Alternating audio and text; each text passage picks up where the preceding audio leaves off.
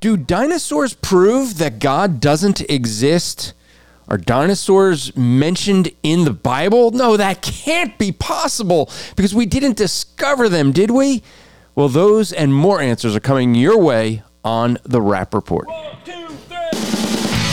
Welcome to the Rapp Report with your host, Andrew Rappaport, where we provide biblical interpretation and application. This is a ministry of striving for eternity and the Christian podcast community. For more content or to request a speaker for your church, go to strivingforeternity.org. Well, welcome to the Rapp Report. I'm your host, Andrew Rappaport, the Executive Director of Striving for Eternity and the Christian podcast community, of which this podcast is a proud member. We thank you for joining. We thank you for those who share these episodes because that really helps us to have or helps others to find out about us. And this is one I think you might want to share. Just saying, not only because of the topic, but because of the guest. If you haven't heard of Bodie Hodge, well, Bodie, I said this before we recorded. you write on more of a wide range topics than I think anybody I know. I think last time you were on, we were talking world religions, we were talking cessationism, we were talking a whole bunch of things. Now we're going to talk about your newest book, Dinosaurs, Dragons, and the Bible. Um, wait, dragons? What do they have to do with dinosaurs? Let, us hold that thought. So, if folks weren't here for the last time you were on, and I think I think I said this to you, Bodie, I believe you may be our only return guest to the Rapp Report. I could be wrong. I don't I don't remember of any, but you are such an in, in well, one is so so informative because of the so many different topics that we get into, but uh, your books are so engaging and so I, I always have an interest, always love when you come on. So I'm looking forward to this. But for folks who don't know who you are, introduce yourself briefly, let them know where you work, uh, why you write books, because, you know, you're just bored and have nothing else to do, right? No. oh, yeah, well, my name's Bodie Hodge. It's, it's, actually great to be back on the show with you there, Andrew. Um, I, I love getting out there talking about different subjects, particularly apologetics topics uh, especially creation versus evolution, authority of scripture. So, of course, I'm going to end up diving into a host of different subjects. But my background, I've got a bachelor's and master's degree in mechanical engineering. And that right there should tell you something. Engineers have their, their fingers in all sorts of stuff, it seems like. But uh, I used to teach at Southern Illinois University, and I used to work at Caterpillar uh, as a oh. test engineer for a large uh, CAT equipment. I used to go out and test it, and I love doing that. But uh, once I went into ministry, um, I, I wouldn't change it. I love getting in there, diving in, uh, looking at various subjects in light of Scripture, letting God be the absolute authority at any subject I look at. And uh, I, I, just love doing that. So it's great to be back on the show with you. Well, thanks. Uh, so let, let's get into the fact that I, I think when we all have a love for dinosaurs, I, I mean, this is one of the things that I find so interesting. Every child seems to be just inundated with things about dinosaurs. And mm-hmm. what seems to come along with dinosaurs all the time is millions of years. Millions of years. It's almost as if they're one and the same. In fact, being when after I got saved and and started going to church, I used to go to more of the independent fundamentalist Baptist churches, and some of those churches, not the one I attended, but some of those that also believe in the King James only, would deny that dinosaurs existed. I, mm-hmm. I got into discussion with someone, and the reason they denied dinosaurs ex- existed is because they could not separate dinosaurs from evolution. Can, right. can we as Christians do that? You know what? I, have seen other denominations do that too. Uh, uh, I've also seen some people who are kind of a little bit older they've had that concept going, hold on a second, dinosaurs, they, have just been so intertwined with an evolutionary worldview that people, they just want to throw the baby out with the bathwater. And uh, we have to be very careful about that. Um, you know, I, you know, I grew up in a church where we never really talked about dinosaurs at all. We just kind of left it all off. And um, essentially what happened was my parents sent me to a public school. That's where I learned about dinosaurs from the secular world. And our church never discussed it at all. Um, you know, so I mean, I, I, can see why so many people struggle with getting good answers uh, when it comes to the subject of dinosaurs. And I'll tell you, when I started studying this subject, this one here was the one that really got me to turn around and go, okay, the Bible really can be trusted on any subject. That's where that's where I led when I was doing this study on dinosaurs uh, years ago. This, you know, I mean, I, have been working on this book for five years, but at the same time, I first got into uh, a lot of the creation evolution debate as a result of reading a book on dinosaurs in the Bible by Ken Ham. Actually, he'd written one many years ago, and uh, little did I know, uh, many years later, I would marry his uh, oldest daughter. Uh, so I always thought that was kind of neat. But uh, no, that got me interested in the subject. Going, hold on, dinosaurs don't have to be connected to an evolutionary worldview. Dinosaurs are land animals. Therefore, they're made on day six. It's as simple as that. Man was made on day six, so they lived at the same time. All of a sudden, that is a conflict with the secular worldview that we've all just been hit with. And to me, that was like an eye opening moment like, oh, hold on. Yeah, we can look at dinosaurs from a biblical viewpoint. Of course, we can separate dinosaurs from that secular worldview. We need to remember it's the secular view that's wrong. It is a false religion, a false view that's been imposed on people. And let's get back and look at this subject in light of God and His Word. Yeah, because I think that part of the thinking is that the word dinosaur, it's not actually all that old. No. Right? It's a new word. Uh, Mid 1800s, a man named Sir Richard Owen, he was the one who first coined it or termed it. He came up with dinosaur and dinosauria and uh, used that. And, uh, you know, with that particular terminology, that's a new term. Now, if you think of uh, you know Bible translations into English, you might think of the 15 and 1600s. There was Tyndale, the Geneva Bible, there was the Great Bible, the Matthew's Bible, the Bishop's Bible. People are arguing over those Bibles. So finally, they came together and said, "Let's let's get a standardized translation." They got the King James in 1611, and of course, it's gone through a lot of revisions. And uh, what a lot of people don't realize is most of our modern translations, one way or another, still have roots and ties back to uh, versions like the King James. But if you think of that, okay, we have English translations, a lot of them, you know, by the 1600s, and yet the word dinosaur wasn't even invented until 1841. We don't expect to find the word dinosaur in the Bible. In fact, you grab a Bible search program, you search dinosaur, it's just not there. But there is another word that's used in the Bible that does include creatures like dinosaurs, and that brings us to the word dragon. In the King James Old Testament, it's used 22 times. In the Old Geneva Bible, it's 24 times. And it's not one word, and it's not one isolated book. There's about two or three words uh, that we translate as dragon. And we see that in hosts of different translations as well, like German translations and Portuguese and Greek translations and so forth. So we do see this word being used uh, as dragon for a long time. And uh, it's just been in modern times that people decided, hey, let's pull the word dragon out, unless it's a metaphorical instance. You know, they like to keep a handful of those in there. But uh, by and large, it's it's there in these old uh, classic translations. So that's, I mean, that also goes to something that a lot of atheists usually would challenge on the word unicorns in the Bible. And so mm-hmm. for folks who don't, if, if you read a King James version, I don't hear this argument as much anymore because people aren't reading the King James, but it used to be a very common thing of, oh, well, you know, unicorns are mentioned in the Bible, and those, we know those are fictitious creatures. Well, the modern definition is, but in 1611, a single horned animal like a rhinoceros, a single horned mm-hmm. rhinoceros, and that was what it was in Webster's dictionary, was a single right. horned animal such as a rhinoceros. And yes. so I've seen unicorns. yeah, I've got a picture on my door out here. uh, you know, because there's there's two types of rhinosaurs. Uh, uh, they have uh, uh, two different scientific names as well. You have the the uh, rhinoceros bicornus and the rhinoceros unicornis. And unicornis obviously has one horn. The bicornus has two horns. A lot of people think of the two horn form, but uh, there are some one-horned corn, uh, uni- unicorns, essentially a rhinoceros unicornis, that are still floating around out there.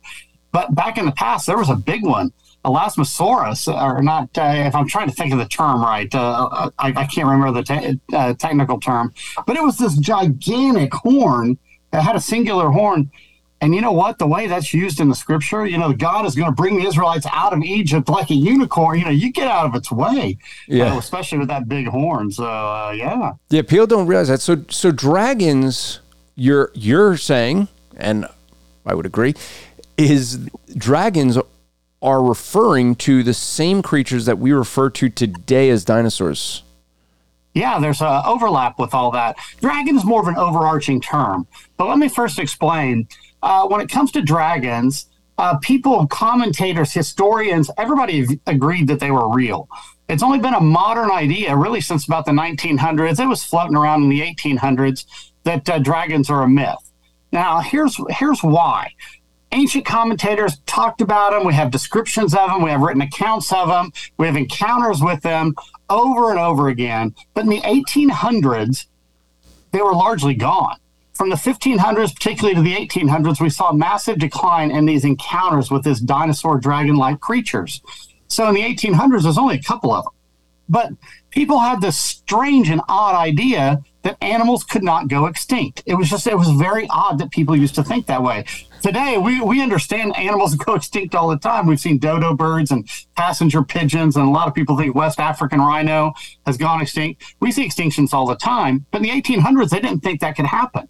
So if you hmm. didn't see a creature, they thought, well, it was a myth. It didn't, it, it didn't exist. And so that started floating around in the 1800s that, hey, maybe these things are a myth. And if that's the case, let's change some of our Bible translations. Let's get this word dragon out let's switch it to something else. But dragon itself is more of an overarching term. It included flying reptiles, it included sea reptiles, as well as a, a host of different land reptiles. That would have included these dinosaurs. See, dinosaurs are a very specific type of land reptile. They have one of two hip structures, so they raise their body up off the ground. So something like a Komodo dragon, crocodile, alligator, they're not technically a dinosaur because their legs come out to their side and the body naturally rests on the ground. But if it stands okay. upright like a T Rex or a stegosaur or a Triceratops, yes, by definition, they're a dinosaur. So, yes, dragons would include the dinosaurs, but it also includes other things. Uh, I like to say it like this all the dinosaurs could be called a dragon, but not all the dragons could technically be called a dinosaur. You know, so why is it, do you think, that we have such a fascination with dinosaurs? Why is it that every child seems to love, especially boys, love dinosaurs. You know what? When I was a kid, I loved dinosaurs. Uh, you, you, know, you're exactly right with that. Um, I think there's a fascination behind it for a couple of reasons. First off, we don't see them anymore. So we have this wonder in our mind, like, wow, what would it really be like to see something like this? The second thing is a lot of these dinosaurs were huge creatures. Uh, you know, we don't we don't sit there and get mesmerized over little bitty insects that have gone extinct. But you know, you start thinking of a of a brachiosaur, something sixty feet long. Yeah, I'd be curious to see that sort of thing. Um, you know, so I, I think there's a couple of reasons for that. So, you know, I know when I was a kid, I was really influenced by dinosaurs. In fact, I should I still have the book. Let me grab it. I want to show you. so I was I was in grade school and I was in one of those scholastic clubs, you know, where you can buy a book and it's like 35 cents. Okay. nobody can buy a book for 35 cents anymore. but um, this was the book I bought. I still have it. Lit- Last of the Dinosaurs by Troll Associates. Very first line of the book, millions of years ago. Yep. Now, as a child, I mean, I grew up in church. As a child, though, this book to me was the gospel of dinosaurs. To me, this this was the unquestionable truth. They died at the end. This last one got caught in a tree. Um, I mean, that's the way I thought. As a young child, as a young boy who was really interested in dinosaurs, I was heavily influenced by this book.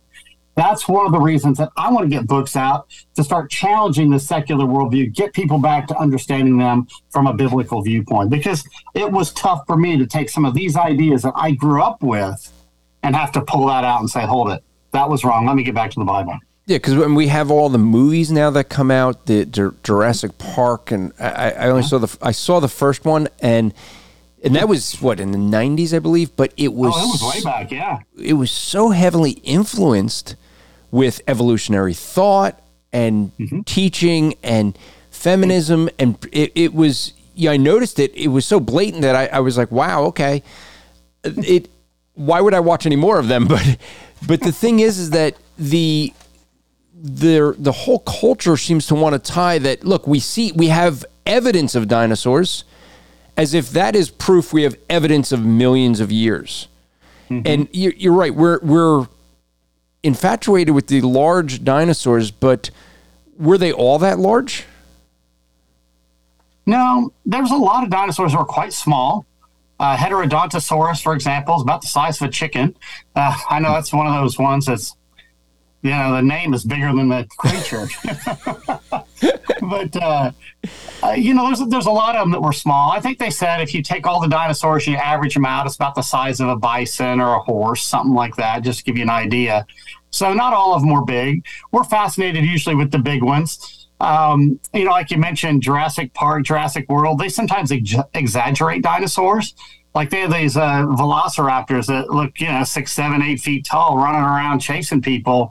But uh, you know, when it comes down to it, they were they they would only come about waist high on me. So that's a full size one. Now there were other ra- raptors, like a Utah raptor, not a velociraptor. It was a little bit taller, but um, you, you got to understand Hollywood tends to exaggerate things and they're pushing an agenda many times too. And you, you see it in these movies, Jurassic World, and even Journey to the Center of the Earth. You know, they had T Rexes chasing people. We don't even know. Maybe these yeah. creatures were very timid and very fearful of man. You know, and yet you know, a lot of these dragon legends, there were accounts where there were conflicts, of course. Ever since the flood, the fear of man's been in the animals, and there's conflicts. But uh, uh, yeah, it's uh, it's interesting the way Hollywood puts their spin on things. You're you're not saying Hollywood would exaggerate? Oh no! oh yeah, they're they're in the business of selling movies. You know, if they can scare you with a dinosaur, and you go back and, and buy a second ticket. Don't you? Know, yeah, no, I, I, I think I disagree. I think they're they're in the business of selling propaganda. They're in the business of selling yes. an agenda, and mm-hmm. part of that agenda requires a, a denial that God exists and teaching anything that would undercut the the belief in God. So making dinosaurs and millions of years connection that is going to go right along with what the, what their agenda is for sure. Right. So, you know, when we talk about the dinosaurs, the large dinosaurs, um, many of those would be in the reptile family, right? Correct. We see skin imprints. They were scaly creatures. Um, technically, uh, you know, with these dinosaurs, they would have been more like scutes. They're specialized forms of scales. So, uh, I mean, we find that with a T Rex, with uh, uh, all sorts of different creatures, you know, right there where they died. You know, we can tell it's their skin imprints.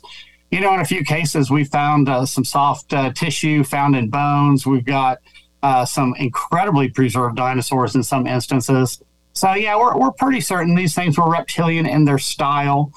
we have found some lungs that have been preserved in certain dinosaurs, and those were reptilian style lungs. But, you know, we're in a culture that says dinosaurs evolved into birds. And so, you know, we're in a culture that really wants to try to tie dinosaurs into bird like creatures. And so people try to make missing links. And the way they do that is they take dinosaurs and they try to put bird like features on it. The second way is they take birds and they try to put reptilian uh, type cre- uh, features on it. You know, Archaeopteryx is a great example of that. It's just it's a it's an ancient perching bird, but it had claws on its wings and it had teeth. And uh, they say, oh, well, those are reptilian features. Well, not really. There are some birds that, that have teeth, like hummingbirds can have teeth, uh, particular ones. And uh, down in uh, uh, South America, they have claws on the wings in the juvenile stage. You know, so those are features of a bird. Uh, in fact, all birds have this gene that you can turn on and off. and they've done this in chickens where it'll grow teeth. It's a talpid2 uh, gene. So those, those are they're simply bird features, but people want to say, well, they're reptilian features to try to make a missing link. I think so. I, I think I want my chicken without the teeth, but yeah, I do too. I still remember in high school, I watched they they had it was a cartoon of how the dinosaurs, you know, they got into birds and they had this, you know, little like dinosaur that wasn't very big running up a, a log, a log or a rock and jumping off of it and and then eventually like it would it would gain wings and yes. then eventually fly away. And and, and they explained like you know uh, flying squirrels were were the evidence of that. They they showed us a you know, cartoon of a flying squirrel doing the same thing. And they had the the you know mammals that went into the sea and and suddenly you know they became you know whales and dolphins. And I still remember thinking back then like okay if you keep jumping off of big rock or you go into the sea and you're not equipped for it, you're not going to suddenly stay there and produce offspring that can adapt better to that. You're going to either die or get out. Here, jump off the cliff. Yeah, yeah. Or you yeah, sit in water, you're not equipped for it. You're you're not going to survive in there, so you're just going to get out of the water. You're not going to reproduce children right. that are better equipped for that. Right. You know, in fact, it's interesting that they do that because we'll still see examples of that over and over again, and yet that's called Lamarckian evolution. The evolutionists, by and large, don't even believe that form of evolution. This was like the precursor form before Charles Darwin. Um, you know, it was the kind, you know, where, well, if the giraffe reaches his head up enough, he's going to get a longer neck to eat those high leaves. But, you know, as we've observed, you, don't get Lamarckian evolution. And, uh, you know, Darwin's like, yeah, that's wrong, you know, even though he had a little bit of influence from that. Uh, you know, and he was suggesting natural selection. The problem with natural selection, though, is you have to have the genes already there to select for it. So where'd they come from in the first place? And I think Darwin recognized that uh, by his sixth and final edition of Origin of Species. He'd really backed off of natural selection being the sole uh, generator for an evolutionary worldview. And then people, of course, want to appeal to mutations, but we don't see mutations cause all this information gaining mutations to, to make something new. Uh, new complex uh, structures and features, we don't observe it. When we see mutations, it's like cancer or defects. It, it destroys information quickly. So those changes are actually going in the opposite direction of an evolutionary worldview. We're not observing the onward and upward. We're seeing the downward trend. And I think a lot of people are confused at that because they're told an evolutionary worldview at school and they're given examples of changes, but these examples of changes are going in the wrong direction and they just assume they're moving on up. Yeah. Well, the, the thing I find interesting with reptiles, and this I learned when, you know, out there Answers in Genesis when I was there, reptiles continue to grow until the day they die. And so this has been something I've used often. I'll ask people, okay, so you, you believe dinosaurs are millions of years old. Yes. Do we have dinosaurs today? And, and people almost always say no. And because what they're thinking of is the huge dinosaurs. And I'll ask them sometimes, like, why not? Like, do we, do you not see any? And they'll always refer to the big, where you think they're hiding? What do you think, Loch Ness Monster? And the point I end up making, I say, okay, if if reptiles continue to grow until the day they die, and we know that human beings, instead of dying in their 60s, 70s, were dying in their 800s, 900s, you're talking mm-hmm. about a 12 to 15 percent increase in lifespan. Could I mean, shouldn't we expect the dinosaurs to be 12 to 15 times larger? Yeah, theoretically, uh, they, they should be getting bigger if they're living longer, especially in a pre flood world. Uh, you know, I mean, you got to think when God created everything, He created it perfect. And yes, when Adam and Eve sinned against God, God cursed the ground, He cursed the animals. There were definitely changes going on there. These creatures were not going to live forever, for example, but they're still going to live a long time because the earth was designed perfectly. After the flood, you know, God rearranged continents and things were shifted, everything was all mixed up and messed up. Um, you know, we're going to get more extreme weather and so forth. So things aren't always going to have a perfect environment like it was essentially designed for. So yeah, we we expect there to be massive changes. And since the flood, that's when we really believe a lot of these creatures have gone extinct. Not just dinosaurs, but a host of different things. I, you know, I, I sometimes sit back and wonder something else too. And I actually talk about this in the book. In eight, uh, 1973, we enacted the endangered species list how many things would have been extinct if we wouldn't have enacted that? Mm. I mean, we probably wouldn't have bald eagles. We probably wouldn't have rhinos or elephants or lions or tigers or cheetahs. Uh, hosts of different creatures are probably gone. Condors. Um, we we might well be sitting around going, I wonder if lions were a myth. You know, I wonder if elephants are a myth. You know, we see these old drawings and these accounts, but we just don't see them anymore. So, um, you know, it would almost be in the same category as these dinosaur dragon like creatures. So, you know, when I think of things like that historically, there were certain events that caused certain extinctions. I think people were involved in hunting a lot of these creatures. I mean, let's face it today. When when hunters go out, you know, and I've been a hunter, I you know, grew up on a farm. Um, you know, the the deer that I'd want to shoot wasn't the little one. it was the big one. I want that big one. You know, that's the trophy, you know, in one sense.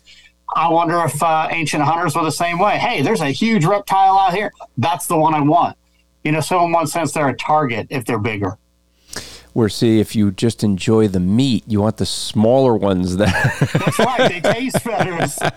it's all about what you're hunting for, right? You want the trophy, Right. you want the big big something big. If you're trying to feed a lot of people, you want something you want a lot of meat. Yep. So it always Yep. comes down to to the goal, right, of what why you're hunting Yeah, there. But but you're right. It is the there is the aspect that the size does I think the size of the dinosaurs do fascinate us. I mean, folks who are mm-hmm. listening, think about how many times do you go to a museum and you see the skeleton. Now, here's the thing you see that huge skeleton of a T Rex, or you see the huge skeleton of a blue whale. Both impress us.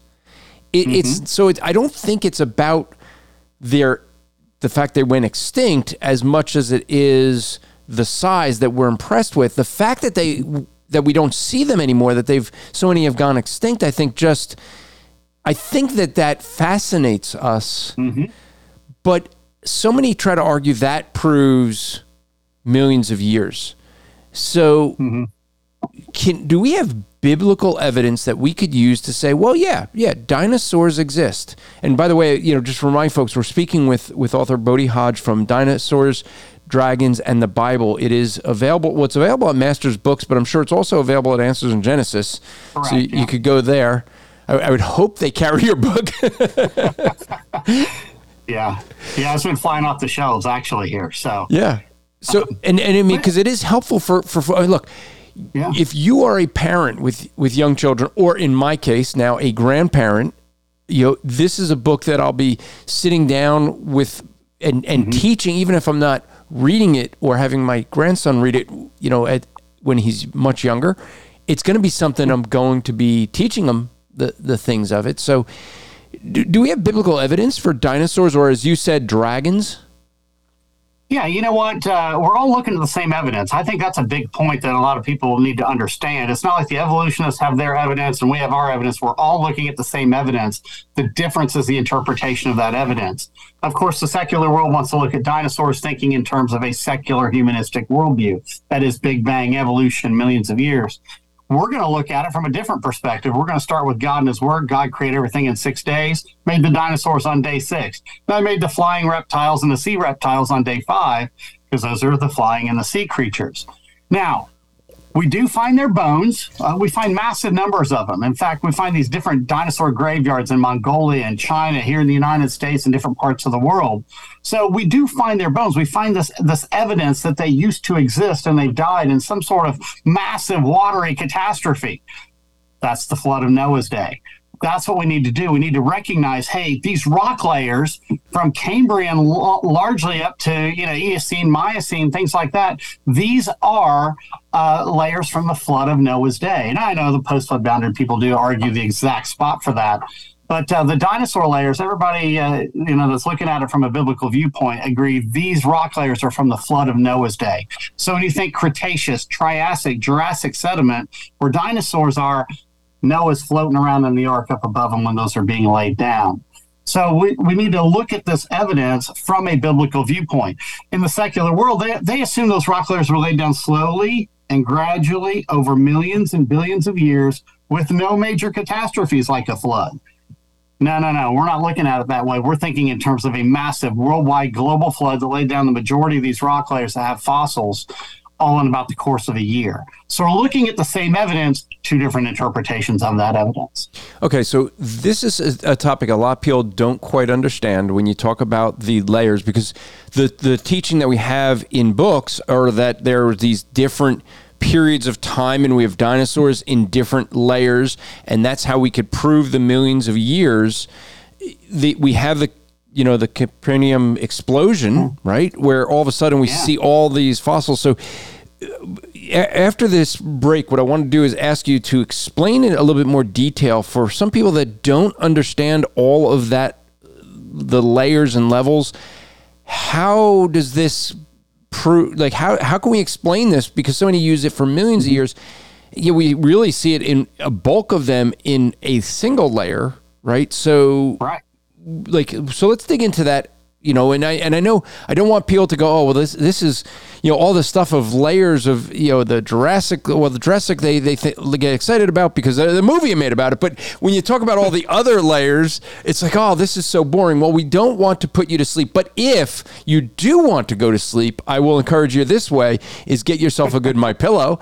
Uh, you could get a My Pillow and get yourself a good sleep, and their their newest My Pillow is My Pillow 2.0, where they have an ability to do temperature control in not only their pillow but also their their uh, mattress topper. If you get one of those, which I love, my mattress topper that has been w- one of the biggest things to help my sleep is the their three inch mattress topper, and so I have been testing out their new. I got their new one to test out. So now even my guests, my guests in my home get the old mattress topper and I have the the new one and it has resolved the temperature issue between my bride and I because I tend to run a little hot and she doesn't. And so the, it, it, I don't know how they did it, but it's great. Bodie, you and I were talking about their slippers. Uh, yes. I'm in my slippers all day long. Yeah, they're they are amazing. I I destroy you. We were talking about this. I destroy slippers. I don't know what I what it is. I just I wear them all day long because I, I work here in the house and I go I used to buy the cheap ones at Costco and go through them you know six months to a year I was done. I have the same I, I bought two pair of my pillow slippers two years ago. I still have them.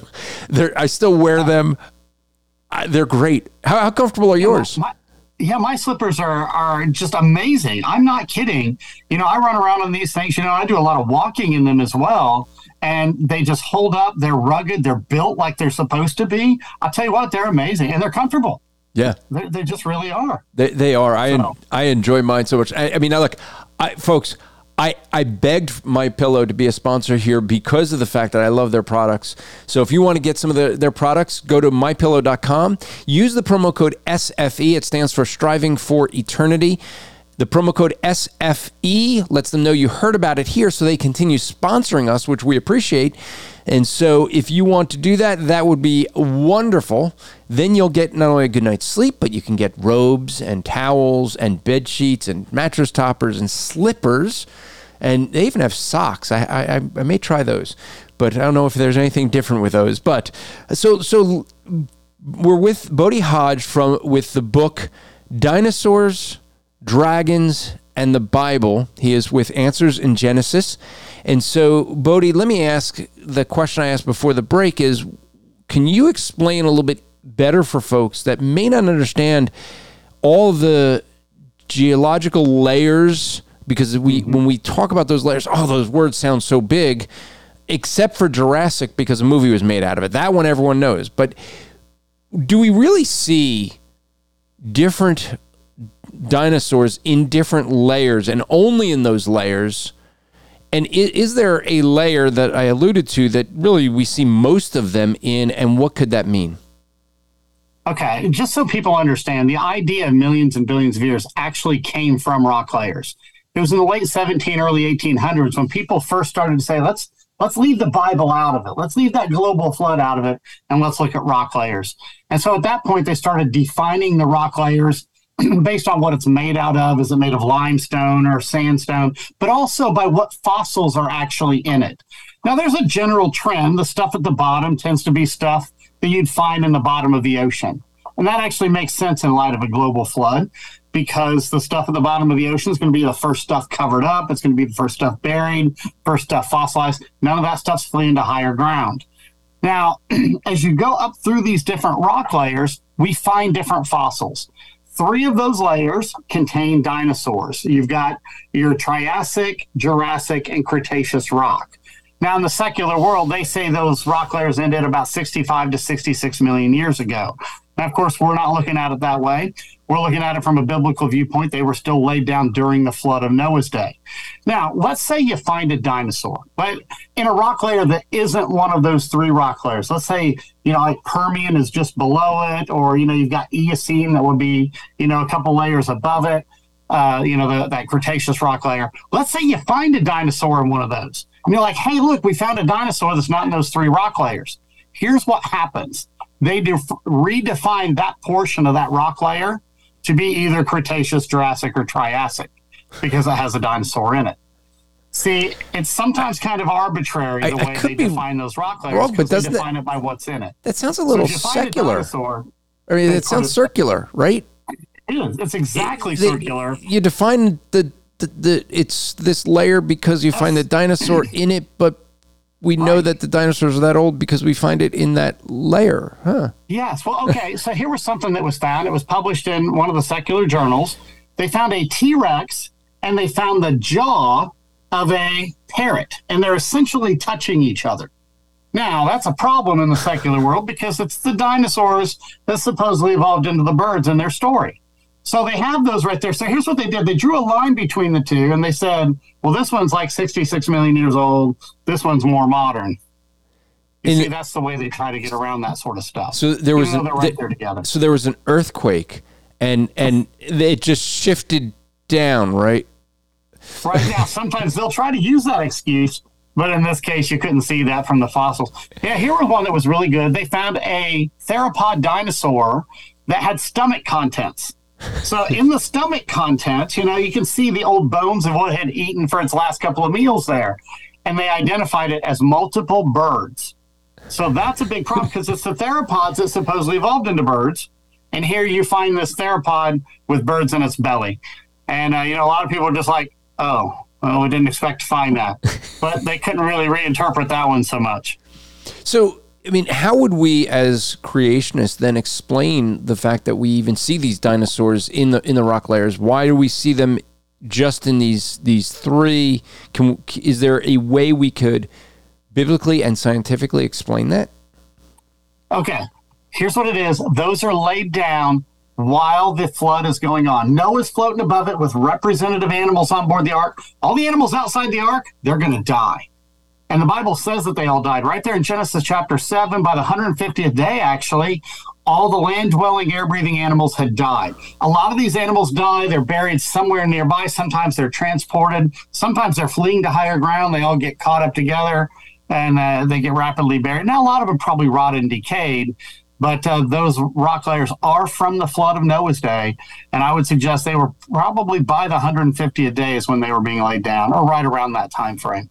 Now, if if we see the rock layers, th- the theory that we hear from the seculars is mm-hmm. that you'd have the sediment level off and and harden, and then future sediment would come on top. So the the rock layers supposedly are very, very clearly delineated, very clearly laid out.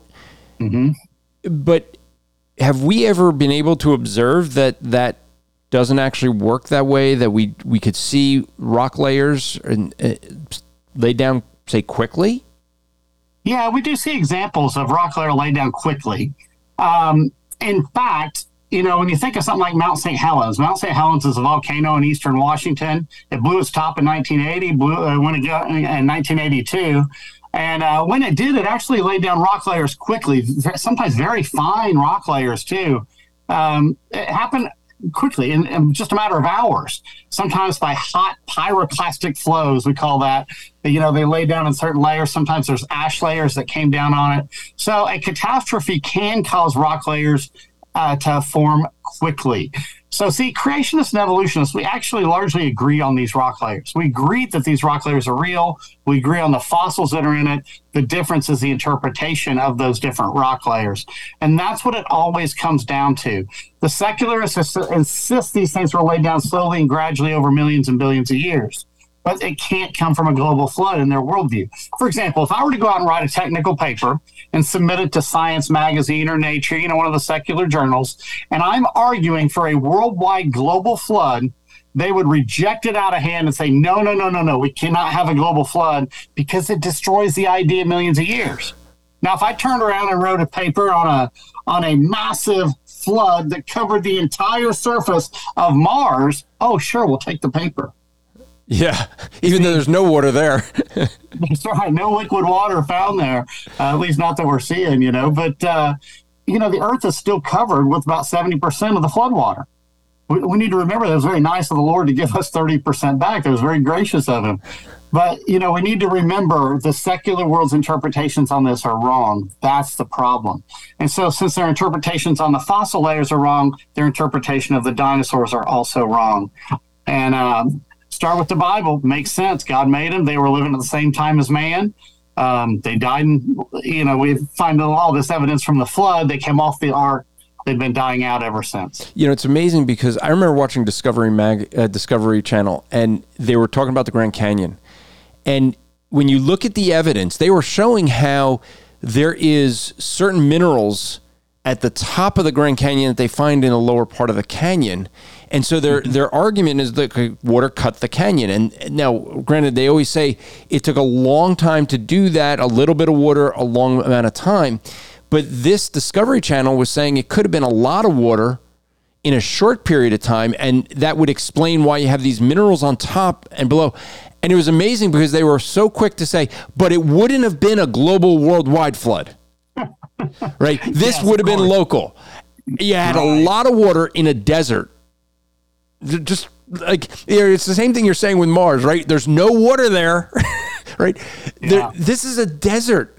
By definition, right. a desert is lacking in water, and right. so they the claim is there was somehow a lot of water there that would have formed it, but they had to mention, but it's not a worldwide flood because that. Right they're looking at what the evidence says, but they don't want to accept the conclusion uh, that it makes. Yeah. Right. And that, that shows it's a worldview issue.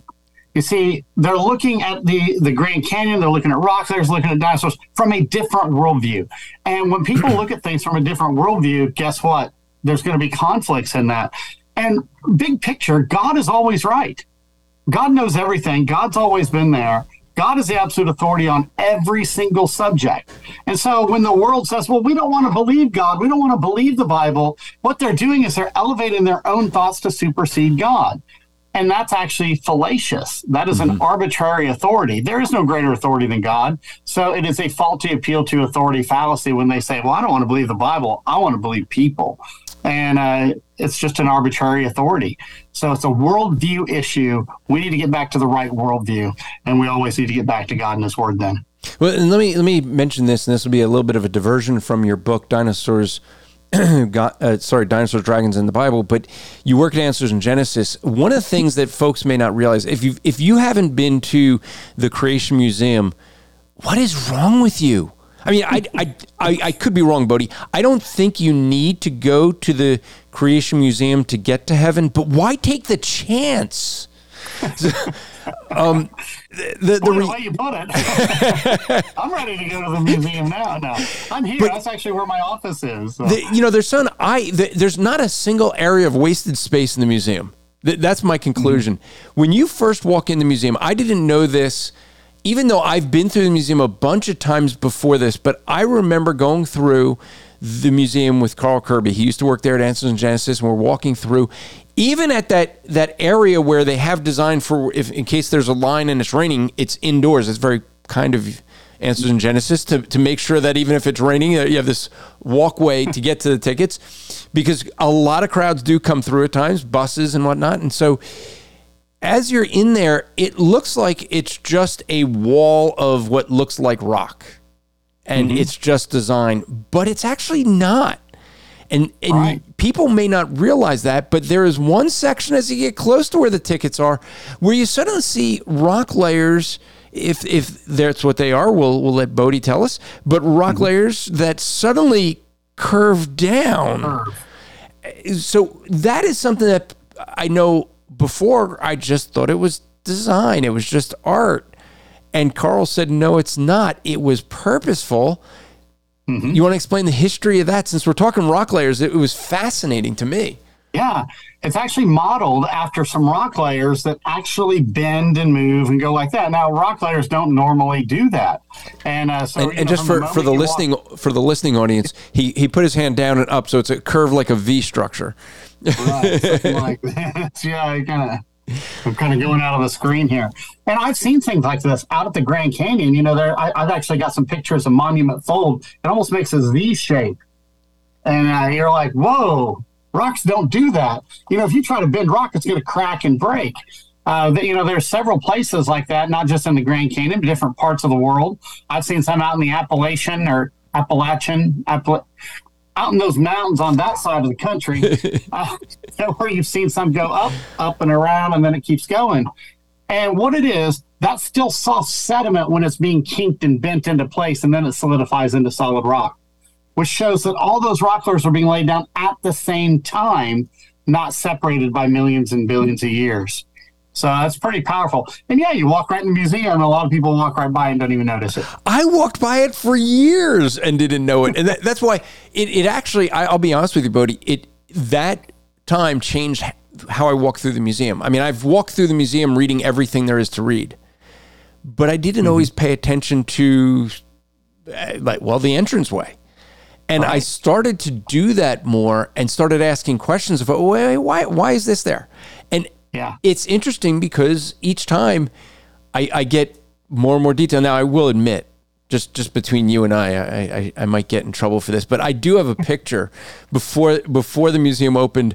Um, when when we went through with my family the first time, and I do have a picture of my son with one of the decorations and on one side you see this animal and it's it's all you know looks like an animal on the other side it says if you can read this security's on their way so i took a photo with my son and and, oh, and, and, i i did find that funny that somebody someone did finish the side that isn't going to be shown to people but they they decided to leave a little note i just thought that was too funny and i had to get capture the picture but yeah, our artists have been brilliant here in what they do too. The, so. the detail that they do is amazing. Yeah. So yeah. I encourage folks go go to the the Creation Museum. If you're going to go, you might as well get the a double pass. Go to the museum. Go to the Ark. I, I will tell you that the museum plan two days there. Uh, because you can go outside, walk around. There's so many things to see outside. There, there's even zip lines if you want to give the kids mm-hmm. a break. And if you have kids that don't like all the the reading and museum types, but I'll tell you, my son hated museums. He was, I, I think he was eight or nine years old the first time we went through, and he he hated museums. We went through the Creation Museum, and we were already trying to figure, okay, we'll kind of break it. We actually went for three days to try to break it up, figuring he wasn't going to stay for all of it. We went through much of the museum in a single day, and he was fine. He he was asking to go back the next day. And oh, so wow. we're like, okay, so but they have the planetarium. So there's there's a lot of things you could do just visit, going the outside, going to the planetarium, seeing some of the, the things. And it'll take a it'll take a full day to walk through, especially if you're going to read everything. So I would say take 2 days there, take a day at the Ark, but be prepared to walk. I'm just saying.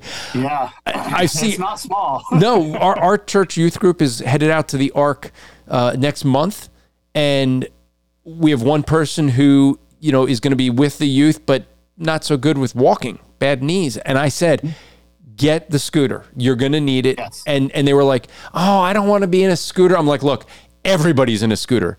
It, it's I, yeah. I've gone through. Uh, okay, so you know who Justin Peters is. I've, oh, I went to, I went to the Ark with Justin, and he's in his scooter. And I joked with him. I said, "This is the first place I've ever been with you where you're outnumbered because you got the only scooter that's like yours. Everyone else has the the one provided by Answers in Genesis. There was there. I mean, a lot of people do that because yeah. it is it is big. That's the whole purpose of the Ark. Yeah. To show you how big yeah. it is. There's not as much reading. It's more videos to do. That takes a day to walk through though. But I will encourage. I always encourage people with this. Start with the museum spend two days there so that you read everything, you understand the background of what's going to be taught in the, the Ark.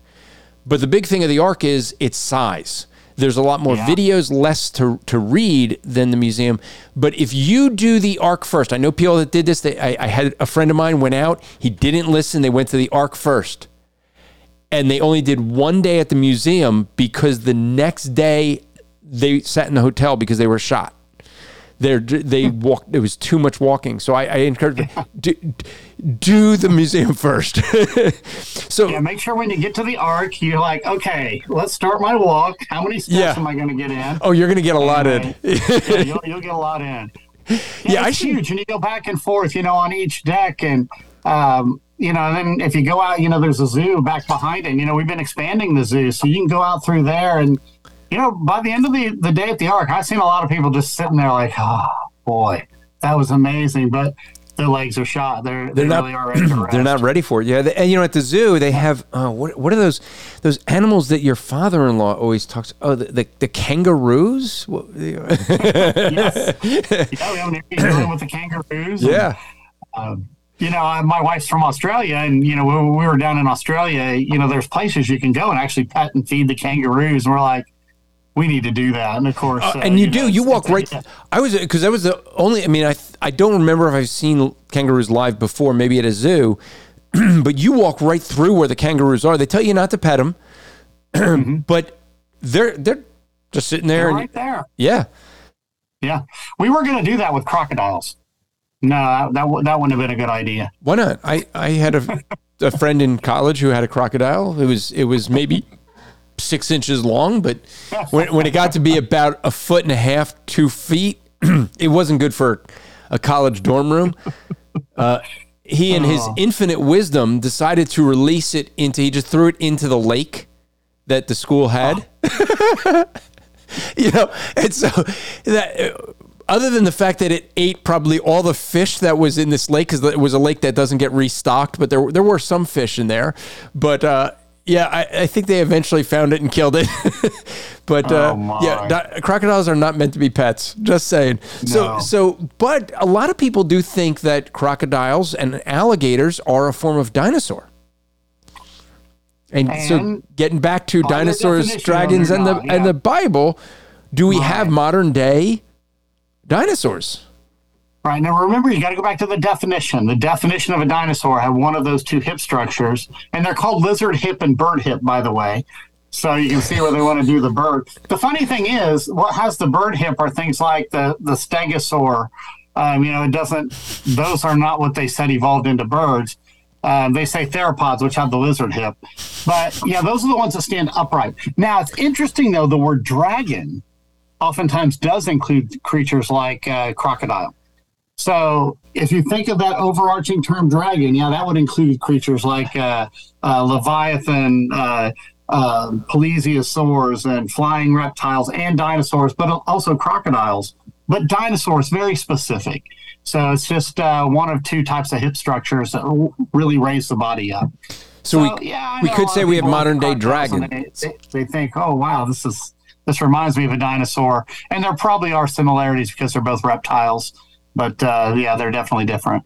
So so do we have any evidence that humans and and dinosaurs were together? Because I think if we had that evidence, that should be compelling to argue for what we would argue for a younger Earth and not an not an a young Earth, as, as Paul Taylor says, six thousand years is a really long time, but a younger Earth than they would argue. Uh, do, do we have examples maybe in the Bible or in fossil record that we could have humans and dinosaurs together? Yeah, I mean, if you start with the Bible, a lot of people point to Job chapter 40, which as you go through the entire chapter, the entire chapter just gives this description of a creature that is called behemoth. And uh, its description just is, is so reminiscent of something like a sauropod dinosaur. This is a massive creature. Uh, it eats grass like an ox. It's got a tail that moves like a cedar. You know, so I mean, it's it's a massive creature. It's made alongside Job and uh, I mean it goes from mountains to the to the marsh, you know, and in amongst the reeds and the lotus trees, hardly give it shade. This is some sort of massive creature. A lot of people think that might be a dinosaur. Um, of course, there are a lot of things that we find out in the world that is pretty good evidence of man and dinosaurs together. And these are called petroglyphs. Think cave drawings and etchings and so forth. People have been etching animals all over the world. And uh, in my uh, book, there's a whole chapter here that looks at some of these. Some of these creatures look just like dinosaurs. One of my favorite ones is over at Carlisle Cathedral. A man named Bishop Bell died around the year 1500. He's buried in the church. I glad we don't bury people in the church anymore, but uh, there's a brassing that goes along the outside of his grave right there on the floor. And if you zoom up to it and you get get up there really close, you can take pictures of all sorts of little animals that are etched into that, and you'd readily recognize those animals. Then you get to a couple that look just like dinosaurs. So I mean, that's just one of many examples. But we find these in various parts of all over the world, and it really is amazing. I think those are great confirmations of man and dinosaurs at the ta same time. So, so Bodie, as we wrap up, we're discussing your book, Dinosaurs, Dragons in the Bible. Bodie Hodge. You can get it at Masters Books or at Answers in Genesis. Uh, I, you know, the the thing that you know I end up seeing with this is a lot of people think of dinosaurs as for kids, and so as we wrap up with with a, a last question for you is, you know, why does this become important for us who are believers? You know, uh, us as believers, we need to be standing on the Bible. And we want to see people trust in Jesus Christ as their Lord and Savior. We want to see the gospel progressed. And with that, there's actually a connection between people going, hey, the Bible is true, the gospel found in the Bible is true, as well as the message of dinosaurs. Like we've been saying this whole episode, people have been influenced thinking dinosaurs uh, are connected to an evolutionary worldview when people start with the Bible, it makes sense of dinosaurs. It makes sense of dragons. It helps the Bible come alive to people. It helps them realize, hey, the Bible is true when it comes to the subject of dinosaurs. And because the Bible is true when it comes to dinosaurs, the Bible is also true when it comes to the saving gospel of Jesus Christ. So there is a reason for that. And I'm right up front about that. I'm not just here to say, hey, I'm telling you about some cool moral stuff or some neat things about dinosaurs. I want to see people won to the Lord and Savior Jesus Christ. I'm right up front about that. And folks, this is a thing that you're going to find different with Answers in Genesis. A lot of people view Answers in Genesis as well. When we talk on Apologetics Live on my other podcast about apologetics, you many in the audience know the difference between presuppositional apologetics, which I would hold, versus evidential apologetics. And many people think that Answers in Genesis is evidential apologetics. The reality, though, is I want you to hear what, what Bodie just said because that is a major difference. I had a young man, he actually worked here uh, by, by where I lived in, uh, he worked in Princeton once, you know, they once a year CERN would, would do a, they had their, their Princeton labs where they do these experiments. And if you're not familiar with CERN, that's okay. But it's a big scientific. Very few people can get in to do that research. You, you have to have PhD in in physics and, and other things, and it's it's really very very elite people, and he was one of them that worked there uh, without a PhD. So he he was a very bright individual. He didn't like Answers in Genesis. And I, I asked him why. He said, Well, you know, I, I just don't think we should be approaching things to try to argue from science to to prove to people that God exists. And I said, but that's not Answers in Genesis' purpose they they prove to Christians that are being attacked by the world that God doesn't exist by all this supposed evidence. And they say no look here we can explain the Bible very easily and scientifically.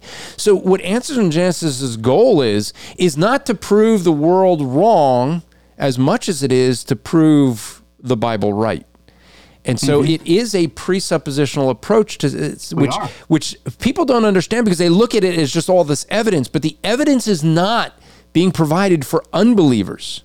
The evidence is being provided for believers to know the Bible is true when inundated by the world. And so I, I really think that the major shift people have to understand is that I don't think Answers in Genesis is an evangelistic ministry as much as a discipling ministry. And that makes a major difference because if it's evangelistic, then you're reaching out to the world with all the evidence. But if it's discipling, you're trying to say to believers, look, the Bible is true. We can support this both biblically and scientifically. There's no reason to question the Bible you have in your hand when the evolutionists come along and make up fairy tales. Yeah, yes, fairy tales, because when you believe a frog can become a prince, that's actually a fairy tale. When you believe in magical bangs that go boom and go, go from nothing to everything, that that's a fairy tale. Actually, that's magic. Yeah. So the the reality is, is that that's not our worldview that has these things. It's theirs. But Bodie, I, I appreciate you coming on. I appreciate you writing the book. Uh, I think it's going to be very helpful for the church at large to be able to communicate the the truths about what what we hear from the world about dinosaurs and what we see in the Bible. So th- thank you for coming on. I'll give you any last words that you would like to share. No, not really. Uh, God bless you guys. Keep up the great work there. And, uh, you know, we are a presuppositional ministry. We start with God and His Word to look at all aspects of reality. Any piece of evidence, we want to start with the Bible to look at it. And that is a great method to do. And I want to encourage people to do that. All right, so folks, go get your copy of Dinosaurs, Dragons, and the Bible by Bodie Hodge. Like I said, you can get it at Masters Books. You can get it at, uh, I'm sure you can get it on Amazon. You could get it at, uh, actually, I'll tell you what, Answer Genesis, Genesis. I'll tell you what, and also to make it easier, folks, I will put a link in in our store at Striving for Eternity. I'll link that book so you can you can get it right. F- from from there to, to get it at Amazon. So I'll put that on on our site as well so that folks can, can pick that up from Amazon. So Bodie, I appreciate you coming in. Uh, it's always a joy. You are a wealth of knowledge, uh, and I, I, do hope to be back out your way soon. I, I try to get out there every year, but I, I, don't have a plan right now. But I am trying to work on a trip to Ohio, and whenever I do that, I kind of try to s- swing down your way. So hope to, to be out there and see you soon in person again. You bet. God bless you, brother. God bless. And with folks, with that, as we say here, that's a wrap.